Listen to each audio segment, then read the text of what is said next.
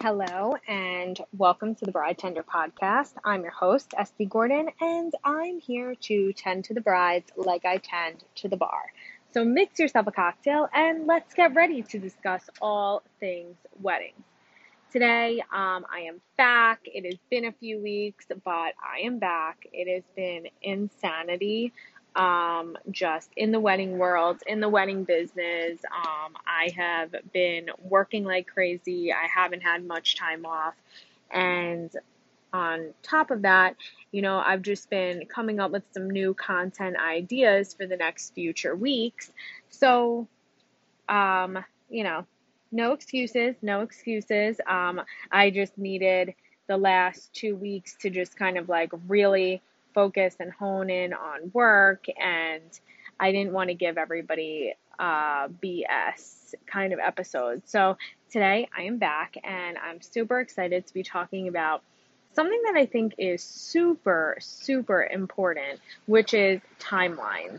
Now, in regards to weddings, timelines means a few different things. So, first is the timeline of when you should be doing certain things for your wedding. So, first being is that after you get engaged, the first thing that you want to lock down is your venue because locking down the venue will bring forth locking down everything else else with your vendors.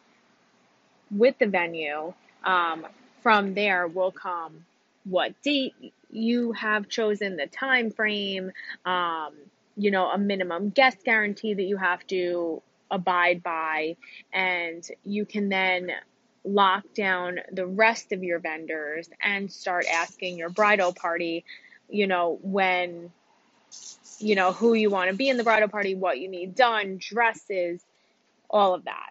So, first things first is the venue. So after you get engaged, when you kind of figure out around what time of year you want to get married and kind of put your list together of how many people, that will determine the right venue for you. So I wasn't really going to touch on this, but since we're talking about venues, something that's really important to note is that if you are having you know, a wedding of 200 people, like you start putting your list together and you see that it's about 200 people, you're not going to go look at a venue that only fits a maximum of 100 or 120. It just wouldn't make any sense for you. So keep that in mind too. Obviously, that's not really a timeline thing, it's just um, things to do to make your life a little bit easier you know, outside of outside of having a timeline. So put your list together. Go look at venues that fit within your guest requirements and your budget and then take it from there. So then from there, figure now we're living in a totally different time in the world in regards to weddings we used to live in a world where people would have, you know, engagements of a year to a year and a half.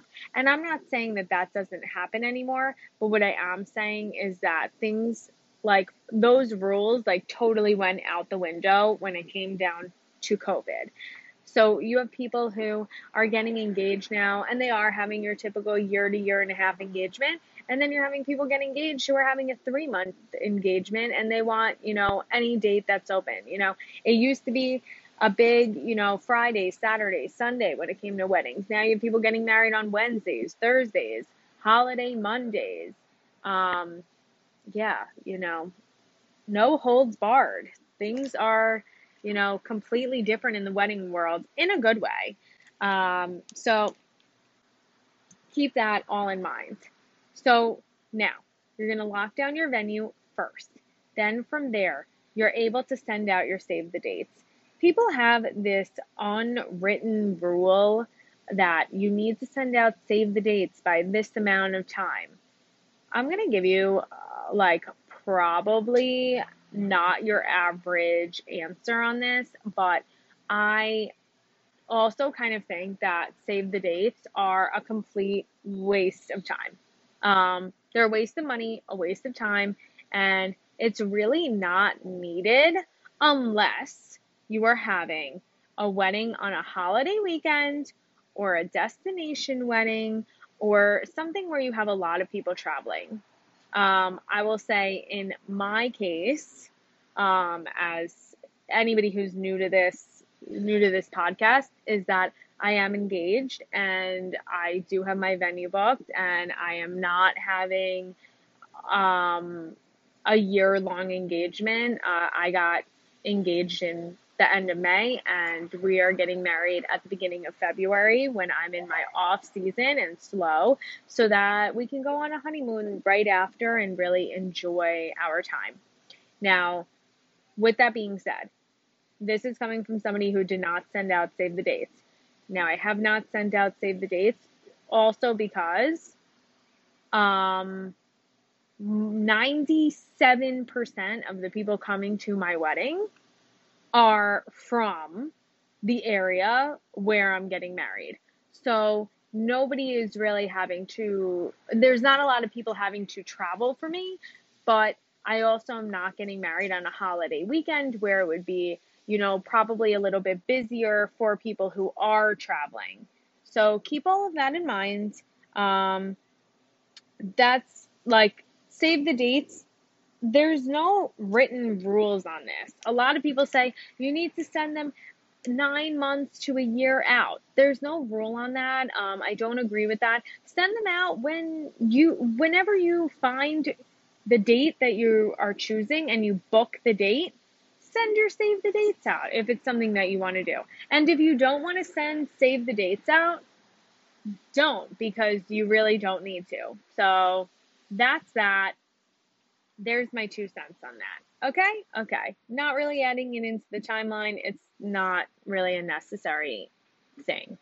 So, moving forward from, you know, save the dates, once you have your venue chosen, you're really able to get on board with locking down all of your vendors. So, whether that's your band or DJ, your photographer or videographer team, uh, your florist, any kind of extras that you might have, your hotel room block, things like that.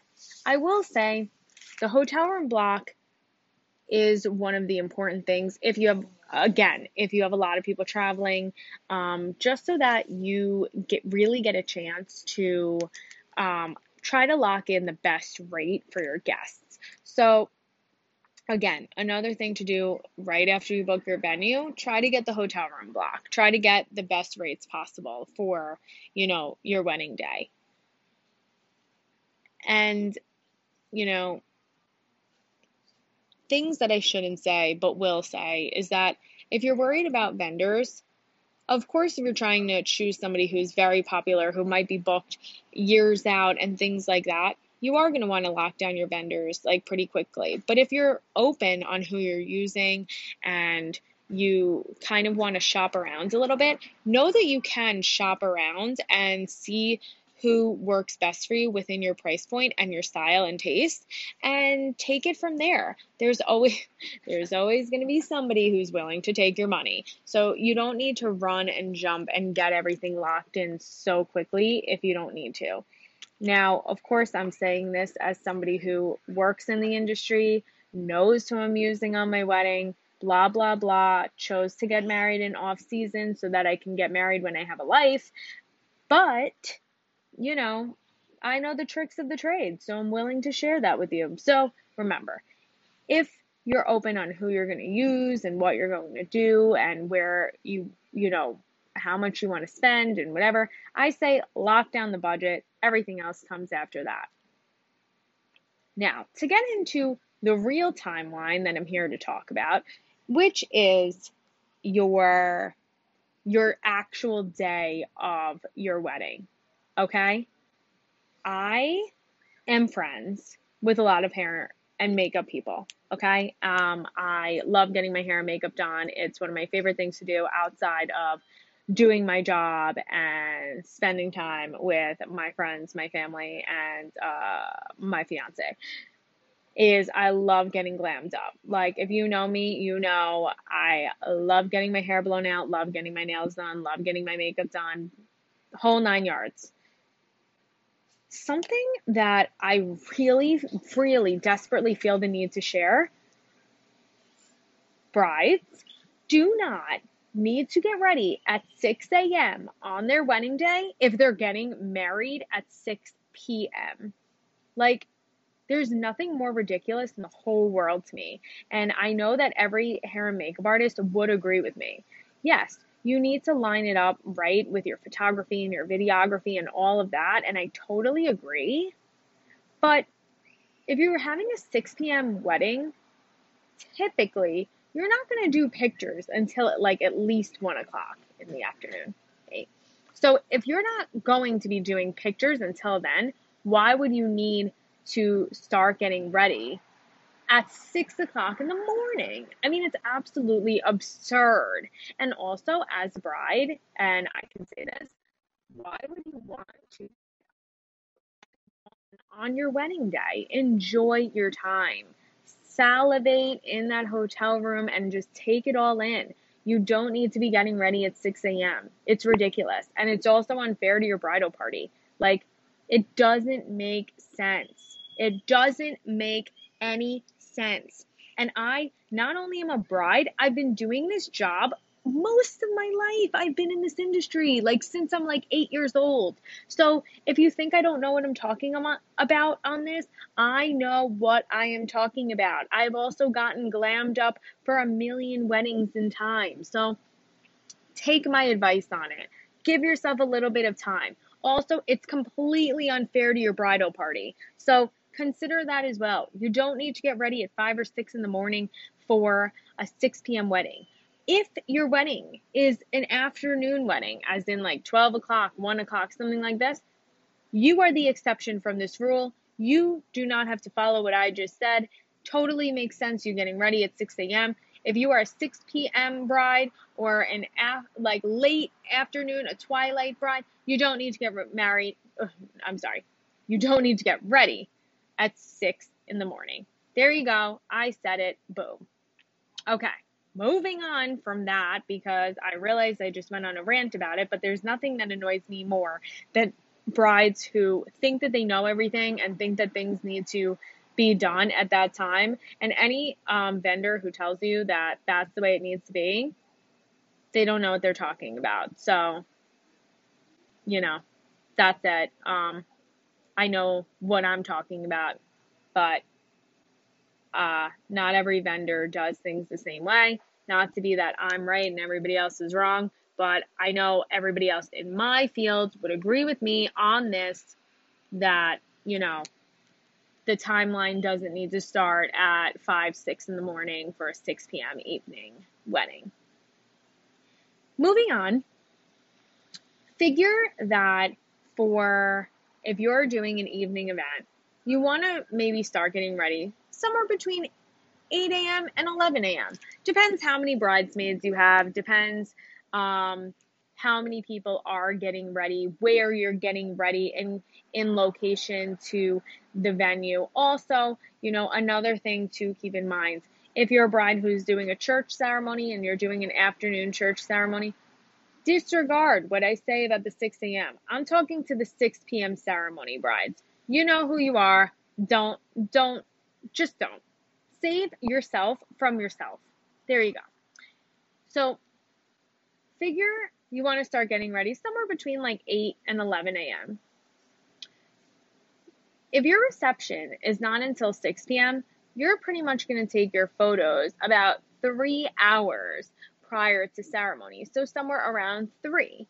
So I would say if you're fully ready, somewhere about around one o'clock, which is totally normal, then your photographer, your photographer, videographer will really start somewhere around like one o'clock, give or take.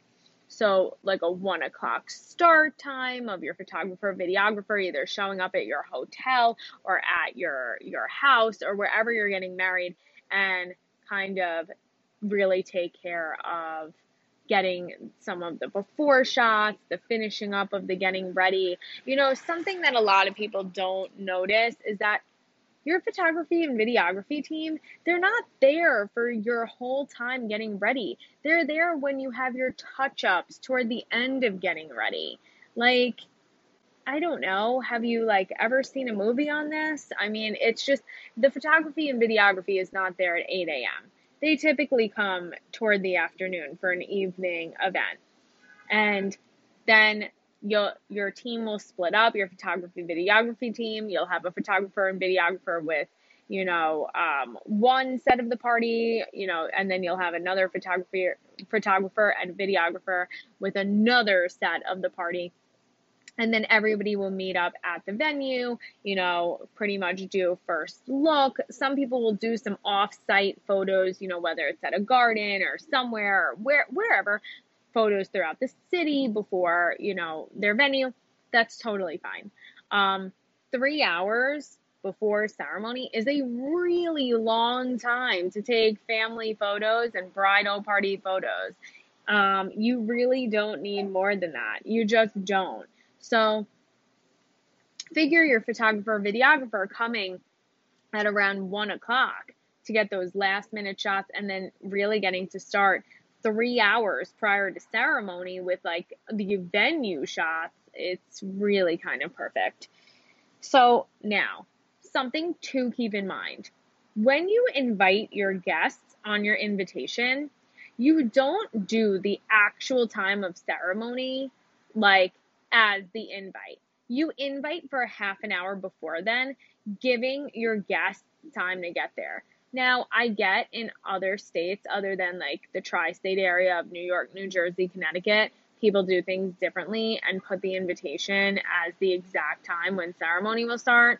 Um, just, I would not, I would not recommend that. I would totally recommend doing, like, if you, if your invite is like six o'clock, pretty much your ceremony would be 6:30. You're giving everybody a half an hour lead time. Half an hour, they come in, they grab a glass of champagne, they mosey around a little bit, and then they're asked to be seated for everybody to start ceremony. And I know a lot of people think that that can happen within 15 minutes or half an, you know, even 20 minutes. It can't. It can't.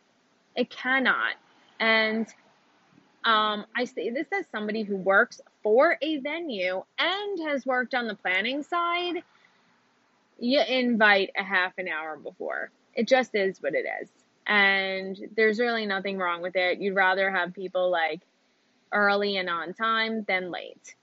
You, you don't want to be the bride walking down the aisle and people like are walking in behind you. It's just, you don't want it. So take my advice on it. So figure if six o'clock is your invite and then six thirty is your ceremony. Now, mind you, I'm just giving time frames just for you to go off of a six hour time time frame, but this could be earlier, this could be later. You know, some people have to wait for sundown. Like, you know, pretty much give or take that time frame. Your ceremony is going to be about a half an hour. It's not going to be more than that. It's typically a half an hour. So then seven o'clock is when your cocktail hour will start. Your cocktail hour is typically an hour unless anybody extends theirs, but we're going to go off of like a basic time frame of six hours, including your invite and your ceremony. So six o'clock invite, six thirty ceremony, seven o'clock cocktail hour until 8 p.m. So, 8 o'clock, the venue starts inviting everybody into reception. Now, some people will do like a preset first course, which is like a first course appetizer, you know, whether that's a salad, whether that's a little like duet appetizer, something like that. You're going to have your guests, you know, in the room, and then you're going to do your entrances once they're all in. Now, in regards to food service, you should base your food service around, you know, your first dance and your speeches and all of those things. And your cake cutting and all the things that people want to like watch you do. So figure you guys are going to do your entrances and then you're going to dance, dance, dance for a while. Everybody's going to be dancing on the dance floor, which is when your first course would go out. Your first course will go out while everybody is like on the dance floor and dinner orders don't have like will be taken once everybody is sitting down for first course. Now, every venue is a little bit different with this, but coming from somewhere which is a pretty top venue, and also just like knowing the way that kitchens work and staff works and all of that you you want to do things that make sense for the venue but also you want to do things that make sense for your guests when everybody walks into the room they're like waiting for you guys to enter in then as the couple enters in everybody will be on the dance floor for a little bit and you guys will do your first dance which is when everybody you know will get their first course and then from there can give their dinner orders. So then everybody will be dancing for a while and it will be fun. And then figure during, you know, during like your main, you know, your main course. So figure if your first course is somewhere around like 820, then you have some time, some dancing time. Your second course might be somewhere around like nine o'clock. And during your main entree is typically when your speeches gets done. The truth is, you don't want to stop the party for speeches. You just don't. It's like, if everybody's on the dance floor and having a good time, why are you going to stop that? So you should do those kinds of things at times where people are already sitting down and eating. So figure nine o'clock, you know, doing main entree, speeches, and then by like 920, everybody is like back ready to get on the dance floor. Um, gonna dance for a while, you're gonna have fun, it's gonna be lighthearted, and then the cake cutting is usually like yes, it's formalized in the sense that people are watching and having fun, but it doesn't stop the party. So figure you might do cake cutting somewhere around 10, 10, 15, and then, you know, desserts and everything can go out from there. Now, as somebody as somebody who totally like loves dessert, um, all of those things, I will also say that it's super important to note that like a lot of people tend to leave after dessert. Um, so if you want to like hold out and wait longer to put out dessert, I would do that. Um, maybe you'll put out dessert around 10:30, 10:45. You know, this is if you're going until around midnight. Remember, all of your friends, all the people who want to be there, they're going to stay no matter what. Um, but I just like wanted to put a little like perspective on that that you know, people tend to look at like dessert going out as like the end of the evening and you don't want everybody to leave early or expect that the ending is happening. So figure if like you know your main entree went out at like 9 and like you might want to definitely put out dessert somewhere after 10 o'clock 10.30 even you know give people time to have it but also like keep them on the dance floor keep them partying and then everything will go until midnight. And then if you do an after party, typically about an hour to two hours, where not everybody from your wedding is going to be at the after party. It's usually more friends, very close family, something like that. So, to go off of a timeline to give you an idea, if you're doing that 6 to 12 kind of time frame of your wedding 6 o'clock invite 6.30 ceremony 7 to 8 cocktail hour 8.15 by 8.15 you are going to enter into the room as a couple. Um, you might have some entrances before then of your bridal parties parents things like that but you are definitely definitely going to have, you know, you want to be entered into the room by then so that you really can enjoy it.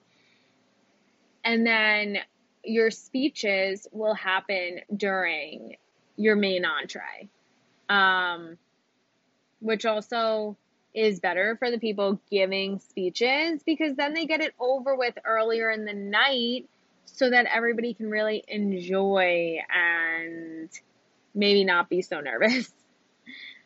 But to give you an idea on the timeline prior to the actual like event that day is hair and makeup somewhere around between 8 a.m. to 11 a.m., depending how many people are getting done. Then photographer comes around 1 o'clock, you get to the venue around 3 o'clock, you take a bunch of pictures, everything like that, and then 6 o'clock, bam, invite happens, and all of that. Now I'm just going off of a 6 to 12 time frame. However, if you start earlier, picture that your things will start a little bit earlier. Let's say you were to do a twilight somewhere around 4 o'clock. If you're doing like a 4 o'clock invite with a 4.30 ceremony, figure that you might be on site at your property around 1 o'clock in the afternoon to take photos. So your photographer will probably come around 11 o'clock and then your your hair and makeup might start somewhere around 7 to 8. So that's just to give you a little bit of, you know, difference of of time frames and things like that. Now, of course, this is subject to how many people are getting ready, location of where you're getting ready in proximity to the venue. Um, and then, of course, we touched on things like save the dates. Um, again, I don't really like necessarily think that they are necessary. More so necessary for people who are doing out of town weddings where a lot of people are traveling or doing a holiday weekend wedding where you want to make sure that everybody is on time. And like everybody, if they have to make any travel plans um, for that long holiday weekend, will make your wedding the priority. Okay? So that is just my two cents for the week.